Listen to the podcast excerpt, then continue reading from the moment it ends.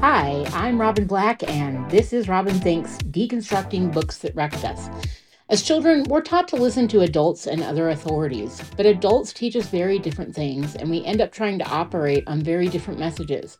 The older we get, the more conflicting messages begin piling up until we no longer know what is right or true anymore.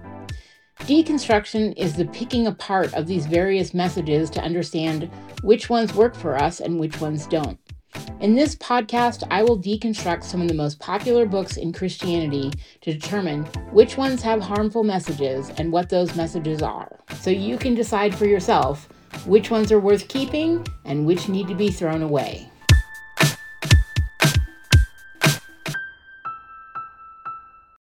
So, today I want to talk about a word that is just so triggering to me and I suspect that it's it's probably triggering to a lot of people.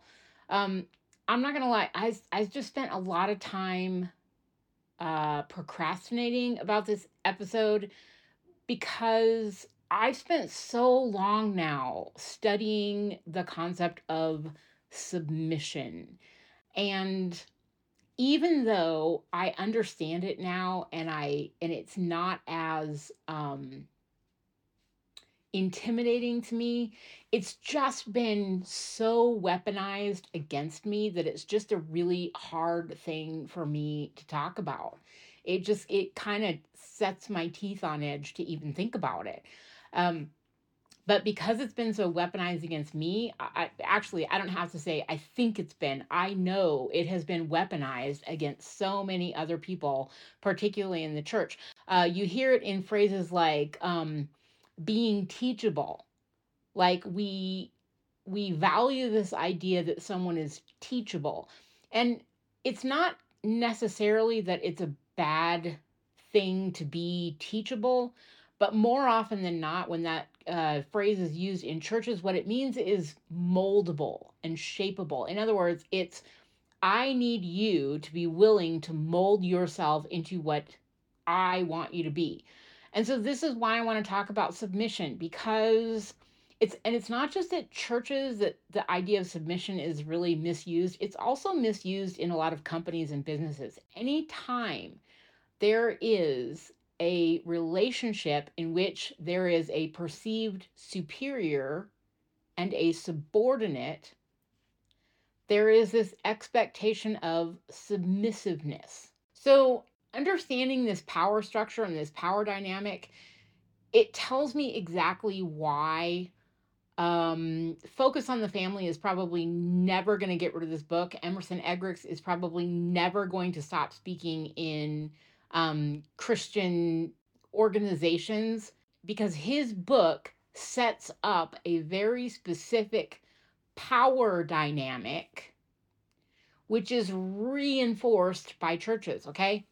What I talk about is relationships. I talk about power imbalances. And all of these concepts exist in every single relationship. They, they exist in parent child relationships, they exist in um, married relationships, they exist in like employer employee relationships.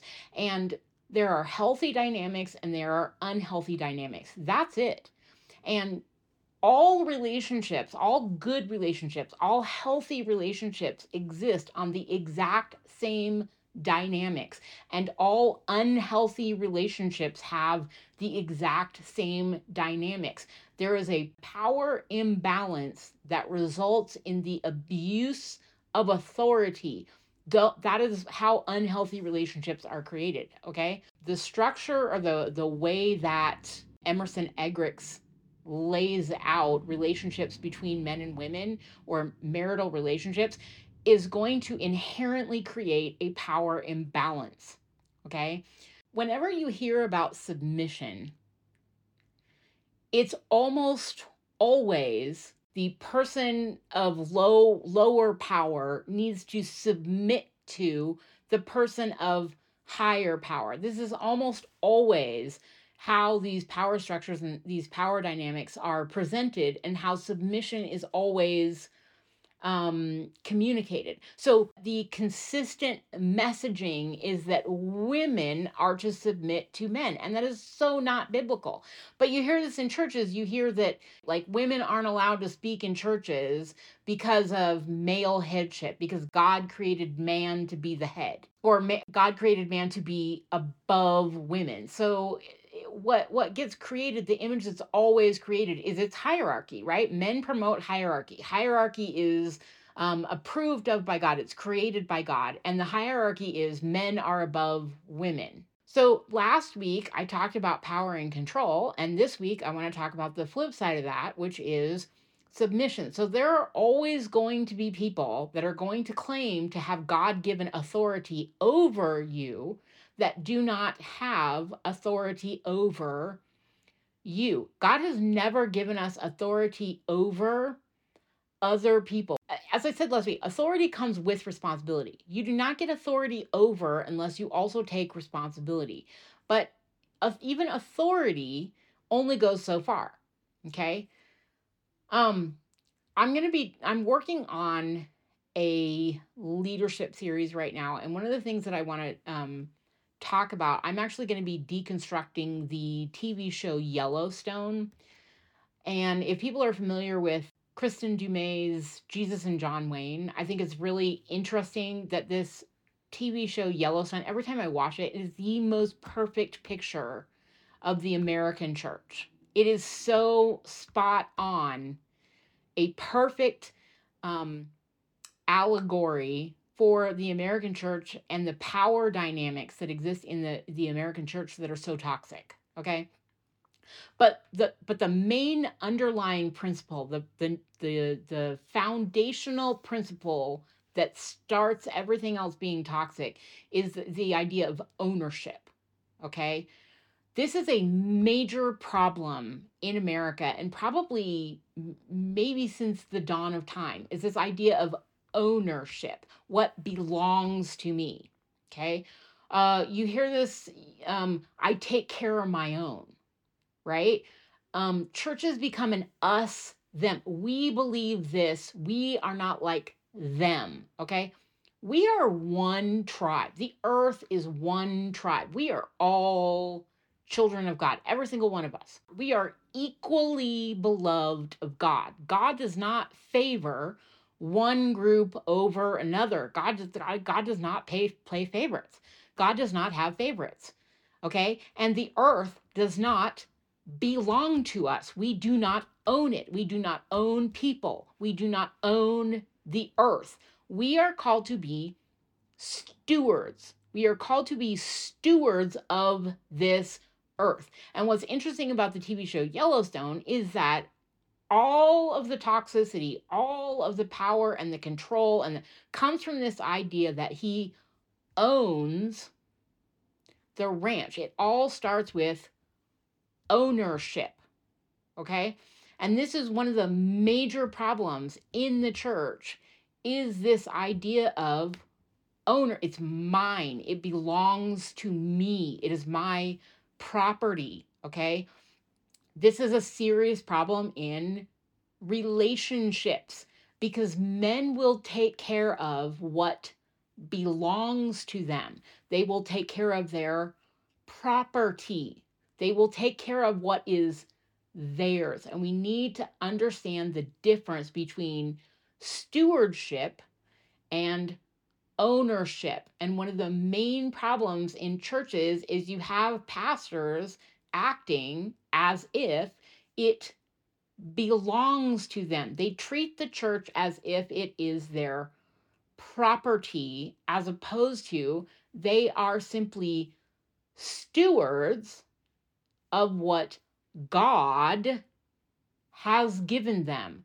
The church, the earth, everything on it, it all belongs to God. And so, one of the big problems is that when you treat something as if you own it, as if it is your property, then it further um, it, it follows this idea that everyone is supposed to submit to you. We are not called to submit to man, we are called to submit to God. i am going to give you a perfect example of this. Um, I was a missionary for 10 years. Ironically, I was a missionary to churches. I was a missionary in America to churches in America. And it just so happens that this organization was founded by a man named Charles Tanner, who wrote about 2,000 plays. And he was actually, and first of all, he was brilliant. And second of all, he was an amazing theologian. And so, one of the big reasons that I know so much about power dynamics and particularly power dynamics in churches is because this is what I did. He wrote these plays um, to, to basically like call out bad behavior in the church, to call out um, you, know what does self-righteousness look like? Like we talk about these concepts you know like self-righteousness or grace or um, forgiveness um, but they're just they're kind of theoretical. We don't know what they actually look like. So what this guy did is he wrote these amazing plays that would just leave you on the floor because he would bring these concepts to life. He would show you exactly what they look like in real time okay he was really brilliant. But the problem was he didn't follow his own advice, basically. And so all of these things that he's calling out in churches, he actually brought into his own organization. So I spent 10 years um, working seven days a week for four and a half months at a time and making about 20 to $60 a week. Uh, I had to live in a van for four and a half months with three or four other people. Okay, so this is how I know so much about relational dynamics and what are the principles of good relationship and what are the principles of bad relationship? What are the toxic principles of relationship? Because i spent 10 years of my life having to spend four and a half months traveling around the country in a van with three or four other people. I spent 24 hours a day, seven days a week with these people. So I can promise you, I am a relational ninja. Um, so one of the problems in churches and how this relates to churches is pastors believe or they act like their church members are supposed to be submissive to them or that women are supposed to submit to men. That's not how it works. So I'm in this theater ministry and I was in it for I think like 3 years and then the founder had a stroke and his daughter came back from Europe and was scheduled to take over the ministry. Okay. Now, the way that her father had structured it, the way that he'd set it up is um, he abused his power a lot. He he literally called himself a benevolent dictator. Okay, but he did call himself a dictator. He fully admitted that he was a dictator. And because he was a nonprofit, he had to, had to have a board. But what he did is, and this is very common in churches, um, especially that are led by like a very charismatic pastor, he had a board that was sort of spread all over the country and so they never met together. So the board had literally zero authority. They pretty much existed on paper and that was it. And that was exactly how he wanted it. So uh he was that was he was exactly that he he had he had no accountability to anyone and yet at one point in time there were uh, about 500 people in this organization so he was responsible for 500 people 500 people were like committed to him but he didn't actually view himself as having accountability to anyone so he treated us as if we were property and and one of the big problems with this is that the the rules were kind of constantly changing. So when it came time to work, we're employees, right? So every team had a team leader, and your team leader literally dictated every single minute of your day. I would get when I was not the team leader, I would get told uh, when I needed to get up. Uh, there were times when we'd still be rehearsing at nine o'clock at night.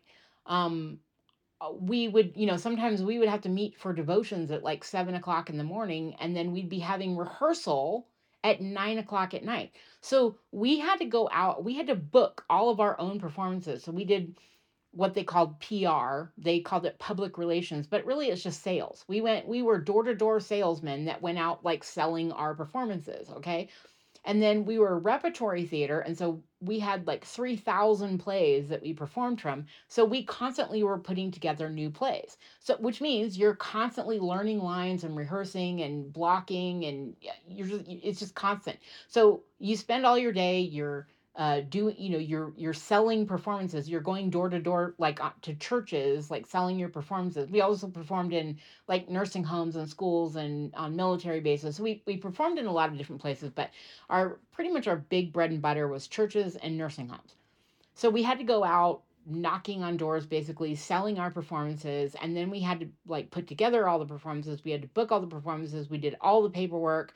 Um, we stayed in people's homes and so socializing was literally a part of our job. So when you've had a long day and you quote unquote go home at the end of the day, you're not done. Now you have like dinner with your hosts and you socialize. That's literally part of my job. I am an introvert. I am a deep, deep, deep dyed in the world wood introvert. And so I'm having to like be on and interact with people 12, 14, 15 hours a day. So it, I mean, it was exhausting. I learned so much in that time, and I, I would never, ever, I would not trade one single second of that time, and I would never do it again, ever. Okay.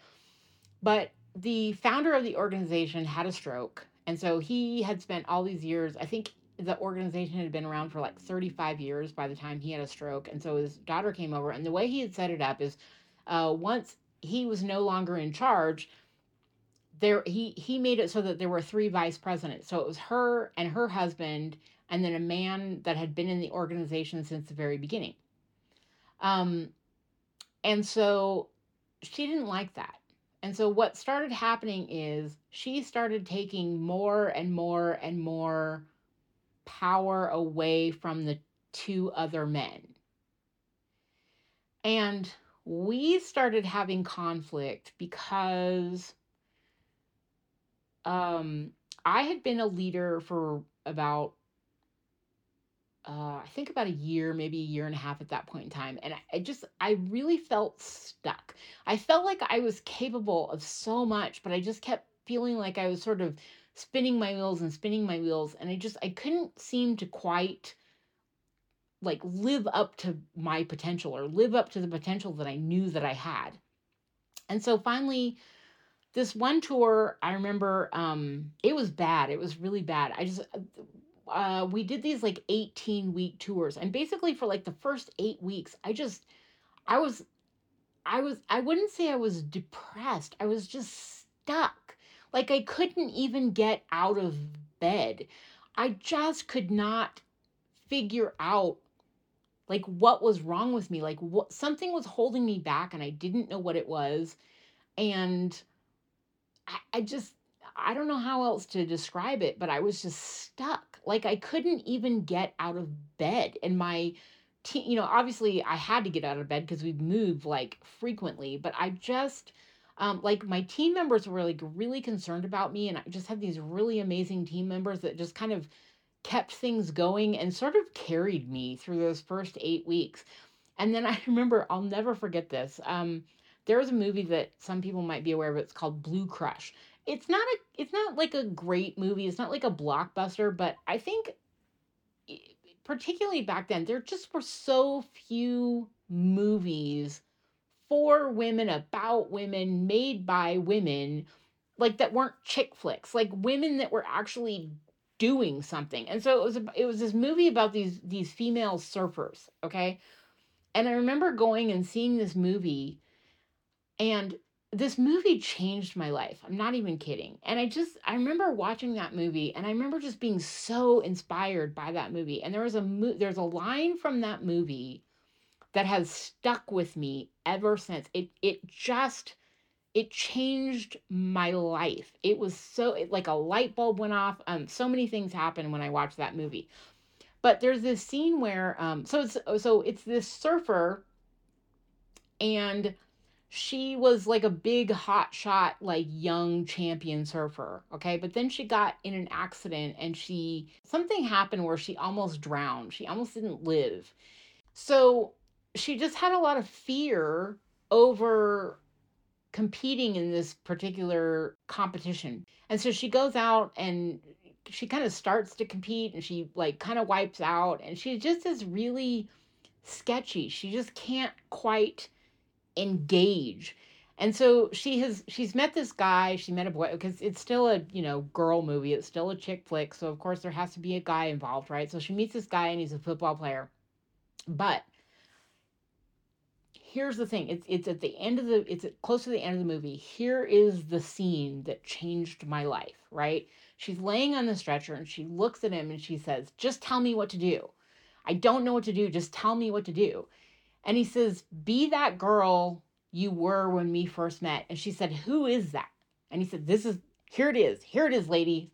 Find this guy. Find this guy. He looks at her and he says, The girl that would never ask a guy what to do.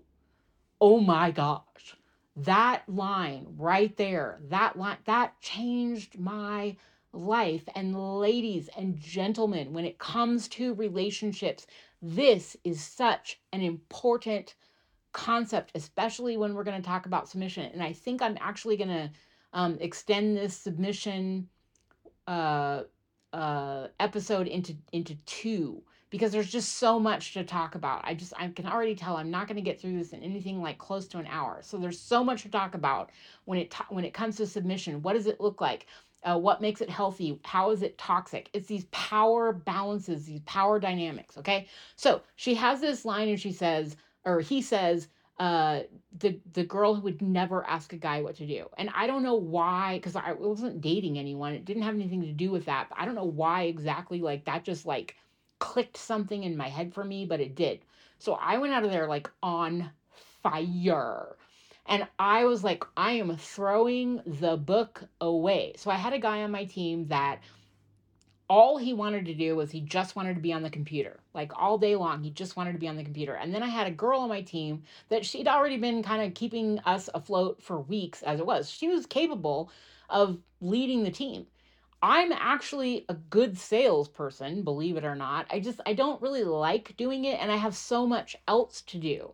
So I was like, you know what? And the truth is there's there weren't any rules there they weren't written there was no rules about how these things had to be done they were just kind of accepted. This is how we'd kind of always been taught things had to be done. I don't really like in-person sales but i'm really good on the phone. But it was kind of a again it was an unspoken rule that we were only supposed to phone PRE or only supposed to like call people. As kind of like a last resort when we couldn't go in person. And I think a big part of what this had to do with is the founder's son in law. He's great in person. He can walk into like a pastor's office and 20 minutes later, like, I don't know that he's ever talked to a pastor that he hasn't booked he is really good in person. And so, because he was good at that, because he had a lot of success at that, it kind of became the standard that everyone else had to live up to. Uh, it became the way that everyone had to do things because he had such great success with talking to people. But that's just who he is. That's not really my strength. I'm really good on the phone. So I decided, you know what? I'm going to throw all the rules out uh there's there's all these different jobs that we're kind of supposed to all do and i was like nope we're not going to do that the guy that just wanted to be on the computer i gave him all of the computer work like all of the reports all of the um uh, you know all the follow up all the contracts there there is actually a lot of paperwork that needs to get done so i just gave it all to him and the girl that was already basically running everything anyway i was like okay all of my uh, responsibilities are now yours. You're, for all intents and purposes, uh, you will be doing all the work of the team leader, and I am just going to like sell performances basically. The other thing that I decided is I decided that every week we were going to take a day off. Like it was ridiculous. The Bible tells us um, to remember the Sabbath and keep it holy, and it is supposed to be a day of rest. It's not a day you go to church, it's supposed to be a day of rest. And I decided that we were going to work six days and take a day off kind of like the Bible tells us to. Okay. The leader of the organization was not happy with this at all. And I got calls. I wasn't actually breaking any rules. I just wasn't doing things according to the, you know, accepted wisdom. And so she was not happy with this. And she made sure that I knew that she was not happy that, with this. The problem was I took off. Okay. So I spent the first eight weeks, it's an 18 week tour. So we had 10 weeks left. I spent the first eight weeks basically just sort of paralyzed, couldn't move, didn't know what I was doing, couldn't do anything. So we had 10 weeks left. Um, people that are like really, really like kick butt team leaders could book like 50 or 60 performances in an 18 week tour. Okay. I had 10 weeks left. I had a goal of booking 100 performances in 10 weeks. And remember, the super like top tier uh you know best of the best would book like 50 to 60 performances in a, in an entire 18 week tour. I had a goal of booking 100 in 10 weeks okay? And doing all that while only working 6 days a week instead of working 7 days a week. I just was booking performances right and left, right and left. I was booking like 10, 12 performances a week and you know i started getting calls from other people in the organization like oh my gosh i'm hearing what's going on. That's great. Oh that's awesome. Wow that's fantastic right? So i'm i'm getting all of this like i'm i'm firing everybody else up. Like i'm inspiring other people.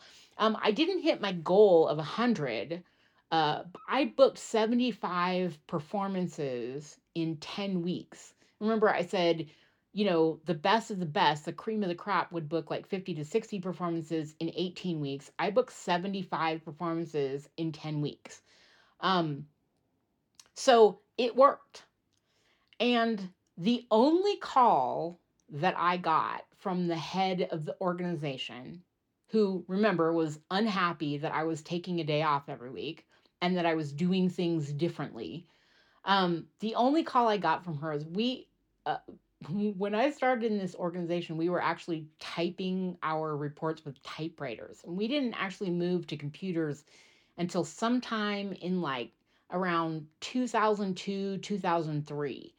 And so um, the guy that had written the program that we did all of our reports with, he wrote it in Access. And he was from Australia and they have a different paper size.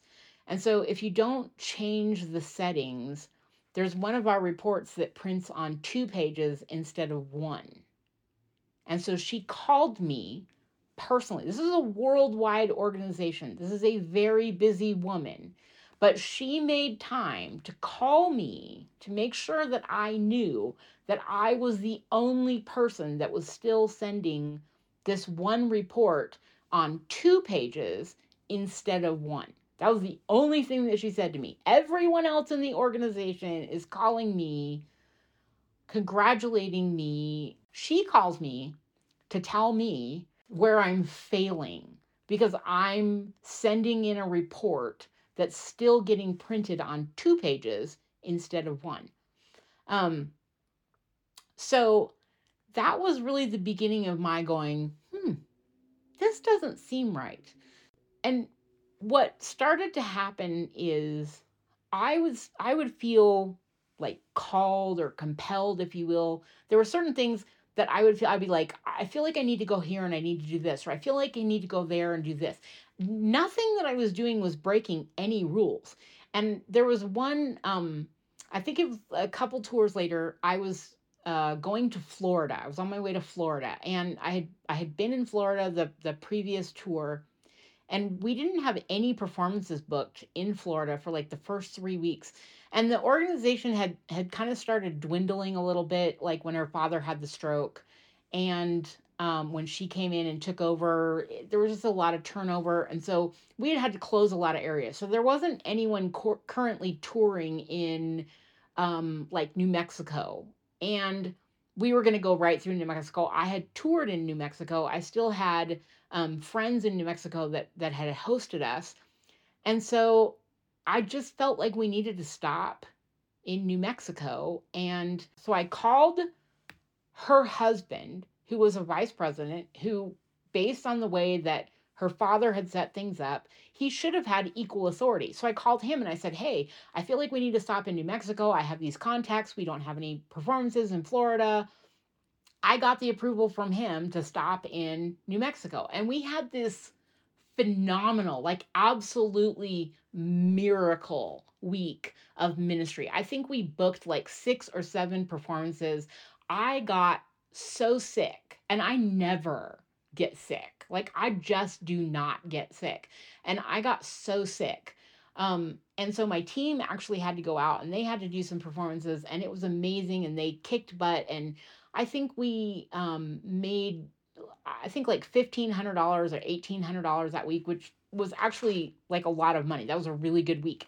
Um, and so it was enough to get us to Florida. We literally didn't even have enough money to get the way that it worked is we would book performances and then we would ask some of the first performances to pay us in advance. And so we would use that money um, to get across the country to go do the performances. And we didn't even have enough money to get to Florida. So it wasn't even like we could we could even get to Florida. So, like I said, I had called her husband, who was a vice president just like her, who supposedly had equal authority to her. I had called him, I had gotten permission. I literally had not done anything wrong.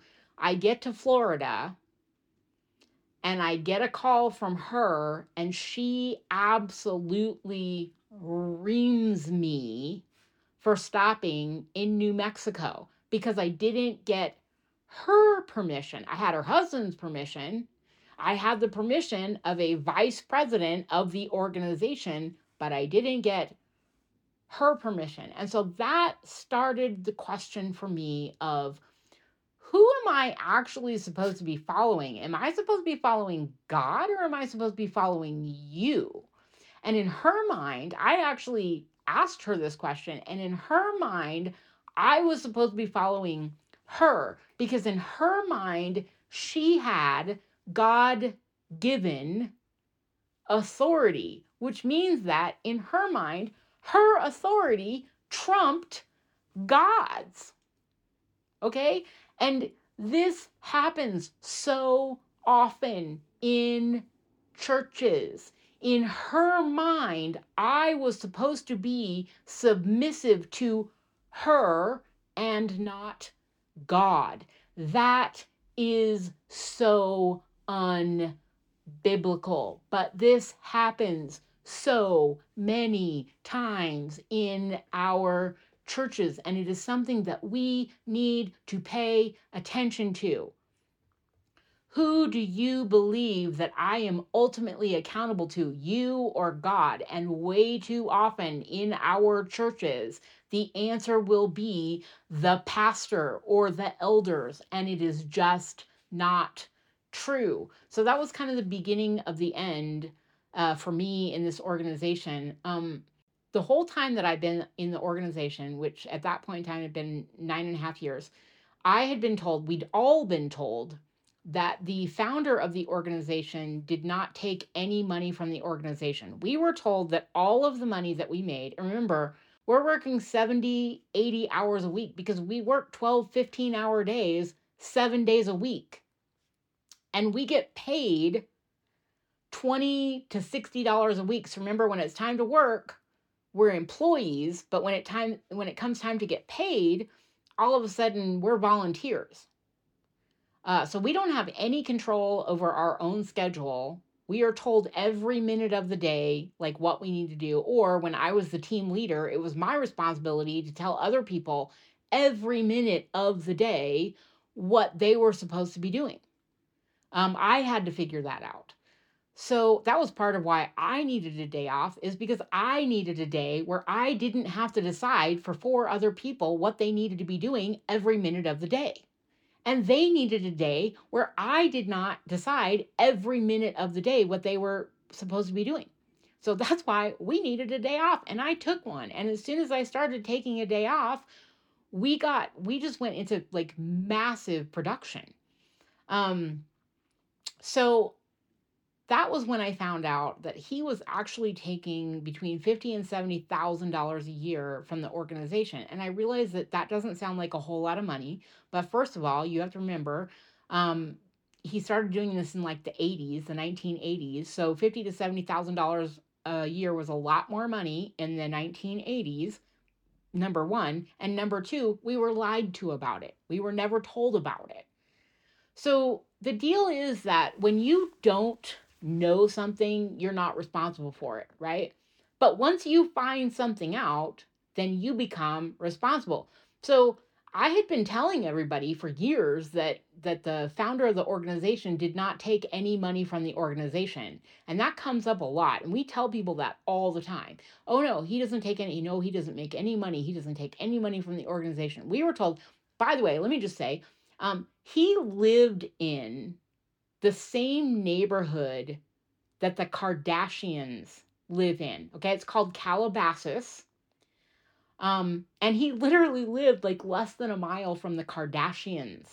Okay, so that's the neighborhood that he lived in. And we were told that he he had been like a screenwriter in Hollywood. So we were told that he still had properties in Hollywood that he was still making money off of, that he was still getting royalties from. And that's how he afforded to live in the same neighborhood as Kim Kardashian. Now that's probably true, but what was not true was that he wasn't taking any money from the ministry. So I found out that he was actually taking uh, I don't even know how much it was. What I heard was fifty to seventy thousand dollars, but I think that was what he was making in the eighties, and I I feel like that probably went up quite a bit by the time I found out. Um, and so I didn't I what I also understood and what I recognized is that I had slowly watched a very long line of people come to understand the things that I was recognizing. And they had gone and they had done, you know, the good Matthew 18 thing. They'd gone quietly and they'd approached the leadership.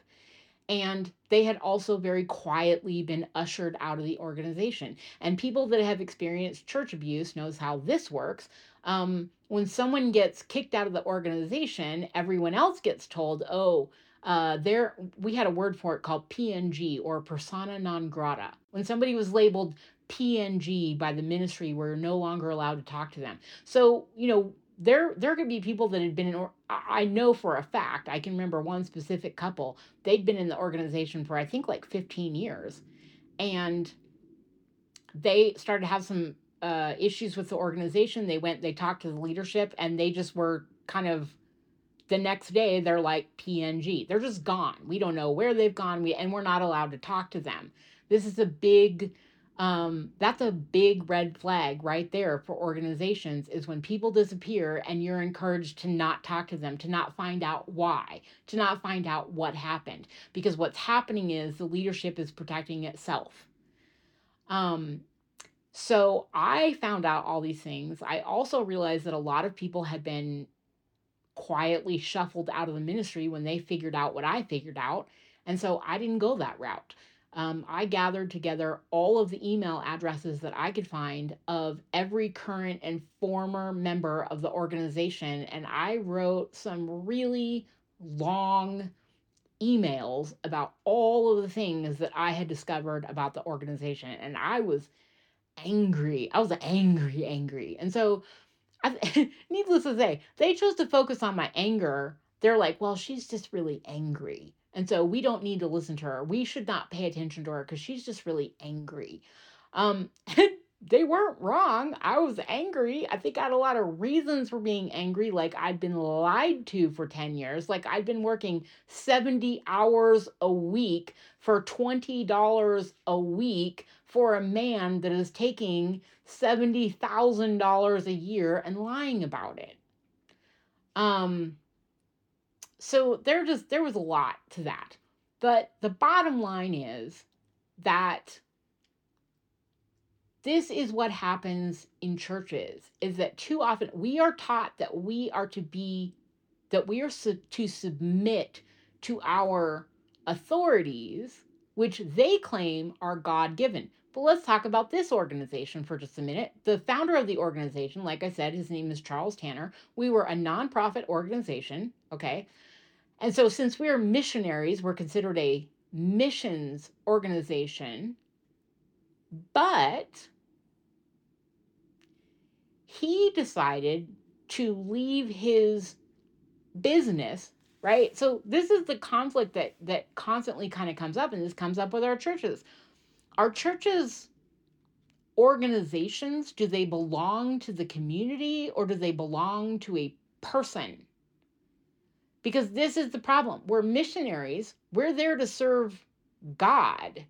And you know and we're told you're missionaries you know you're doing the work of god blah blah blah blah blah. Okay. So this is what we're told every day. We're missionaries. We're doing the work of god. We're there because god called us to be there.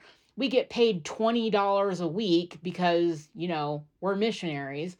Um but then he can leave the organization he can appoint his daughter and two men to lead the organization. So where is God in all of that? We didn't we didn't decide who our leader was going to be. He just decided to leave the ministry that he built to his that's what you do with a business. So this is the big problem is that there's all these inconsistencies when it comes time to work you're an employee when it comes time to get paid you're a volunteer um, it's a ministry and yet apparently he owns it and he can leave it to whoever he chooses to, like his daughter. And then his daughter comes in and I'm supposed to submit to her and not God. Okay. There's just, there's so many toxic elements. There's so much wrong there. There's so much wrong there. I, it is not my God given responsibility to submit to her when God is calling me or or leading me in a different direction. Okay? And this is what happens in churches is that we are taught that we are supposed to submit to our authorities, but really those authorities put themselves in that place. God did not appoint her. God did not, you know, speak from a burning bush and say, This is the person that I've appointed. God did not appoint her. Her father appointed her. She was not ordained of God to be the leader. Her father decided, her earthly father left her the business that he founded. Uh, so these are the power dynamics that we need to understand when we talk about submission because they are so abused in churches. And when they're abused in churches, they also get abused in relationships, okay? Because these because these same power dynamics are taught in in the concept in marriages, right? Like male headship, like the man has authority and the wife is supposed to submit to the husband. But the problem is, um, I think it was Donald Miller that uh, I heard this this concept of when you play the tape forward.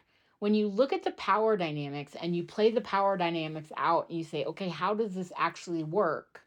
And then you play the tape all the way to the very end, it doesn't work. Okay, so Emerson Eggerichs uses these two acronyms to talk about, you know, women need this and men need this. And first of all, uh, I've said this before and I will say it again this idea of men need this and women need this is so destructive, okay? Especially when you're talking about relationships, because it doesn't matter whether you think that, you know, gay relationships are right or wrong, the, the, they exist, okay? So, uh, one of the overarching themes of the Bible is that God always deals with us exactly where we are. God deals with us based on the way things are. God recognizes and understands that we live in an imperfect world. Okay? So when you have kings that have 700 wives and, you know, 300 concubines, uh, God's not over here coming down on all these women for, you know, being harlots, let's say. Okay? It's men that do that. Men are always blaming women for the thing for the for the uh, circumstances that men create. Women live in the circumstances that men create and then men blame women for it. Okay. Um, so God has always understood the realities of the world that we live in. And God is always giving rules that apply to everyone. It is man that is always trying to make the rules apply to someone else, but not to them. We're always trying to figure out uh, how do I get authority over as many people as possible without ever letting anyone have authority over me. That's kind of the never ending game. Okay. How do I be the person that gets to decide where everyone else is wrong without letting anyone decide where I'm wrong? Okay. This is the game. This is the power and control and authority game. You have to be submissive to me. I don't have to be submissive to anyone else. That's not how power and authority works. Power you do not get power without responsibility. So Emerson Eggerichs uses these uh, acronyms, and again, he's like, men are this, women are this. Okay, relationships are relationships are relationships and relational healthy relational dynamics will work in any relationship. Doesn't matter if you're talking about a marriage it doesn't matter if you're talking about a business relationship it doesn't matter if you're talking about a same gender relationship um, a relationship between a, a cisgender and a transgender it does not matter. Body parts do not matter okay? When it comes to relationships when it comes to the um, principles of relationships body parts don't matter. They either work or they don't work they're either toxic or they're healthy. Period. End of story. Okay. So he has these acronyms for men and women. And what I'm going to show you is what they do is they they purposefully set up a power dynamic that is not going to work. It is going to fail. Okay. Um, but I'm actually going to get into that next week. I'm kind of running long, and so um, I, I want to try and keep these episodes at uh, around an hour or less. Uh, I do have a. Um, I'm working on this blog and podcast about Yellowstone, kind of deconstructing the TV show Yellowstone and showing how it is the perfect parallel to the church, um, what it says about leadership, um, and and and why why the church is so toxic? What what are these power structures that keep the church from being healthy? Okay? Um, that will be available only to subscribers. You can go to patreon uh, patreon.com slash robin thinks you can you can support me on patreon. You can subscribe on substack same thing substack.com slash robin thinks um, so I'm working on that. that. Again, that will only be available to Patreon or Substack subscribers. If you want to be a part of my brand new Instagram community, I'm kind of slowly uh, building there. Uh, that's Robin Dash Thinks at Robin Dash Thinks, and same thing on Twitter at Robin Dash Thinks. Um, you can also just follow me on Twitter, which is Robin Thinks, and um, I'm just I'm working on a lot of things. I'm kind of like slowly getting this up and running. And so I'll continue talking about submission next week. I'm going to specifically talk about the power imbalance or the power structure that is created by following Emerson Eggerichs' model, why it doesn't work. And I'm also, next week, I want to talk about what the pandemic did to relationships. Uh, but that's what I want to talk about next week is I want to continue talking about submission. I want to talk about what it looks like if you follow Emerson Eggerichs' model. And it can work for a while. It can work for a really long time until you meet a very specific circumstance. And I think that Emerson Eggerichs' uh, principles, like following that model, is a recipe for divorce. Uh, and, and I'm going to talk about why that is. So next week, I'm going to continue on with submission, and um, I'll see you next week.